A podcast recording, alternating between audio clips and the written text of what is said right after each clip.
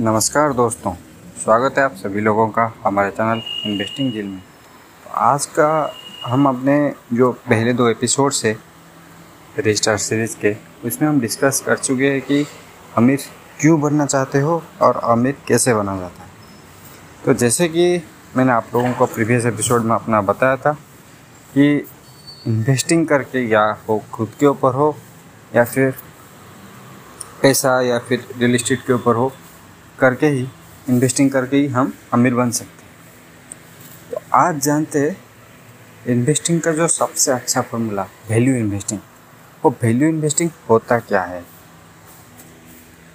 जैसे आप कभी ना कभी तो सब्ज़ी मंडी गए होंगे या फिर मार्केट कभी ना कभी तो गए होंगे।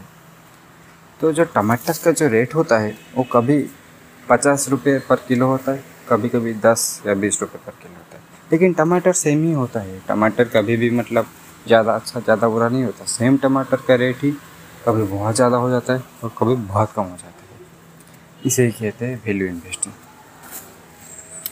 आपको टमाटर खरीदना ही है, लेकिन कब खरीदना है? ये आपको डिसाइड करना है।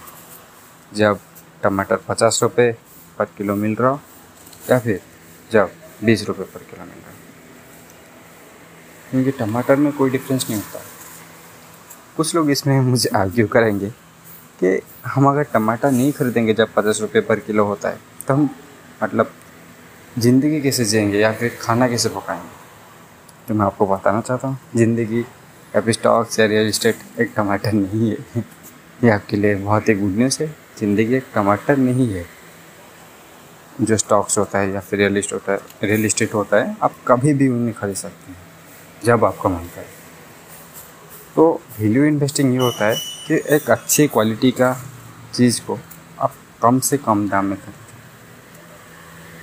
तो कम से कम दाम कैसे, क्या होता है कम से कम दाम?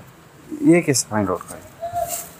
तो इसके लिए मैं अपने फ्यूचर के पॉडकास्ट में इसका आंसर देने का ट्राई करूँगा, जैसे कि कैसे वैल्यूएशन किया जाता है, कैसे देख के स्टॉक को पता लगा सकते हैं कि बहुत ही कम दाम में मिल रहा है। तो ऐसे हम कर सकते हैं। तो आज के लिए इतना ही।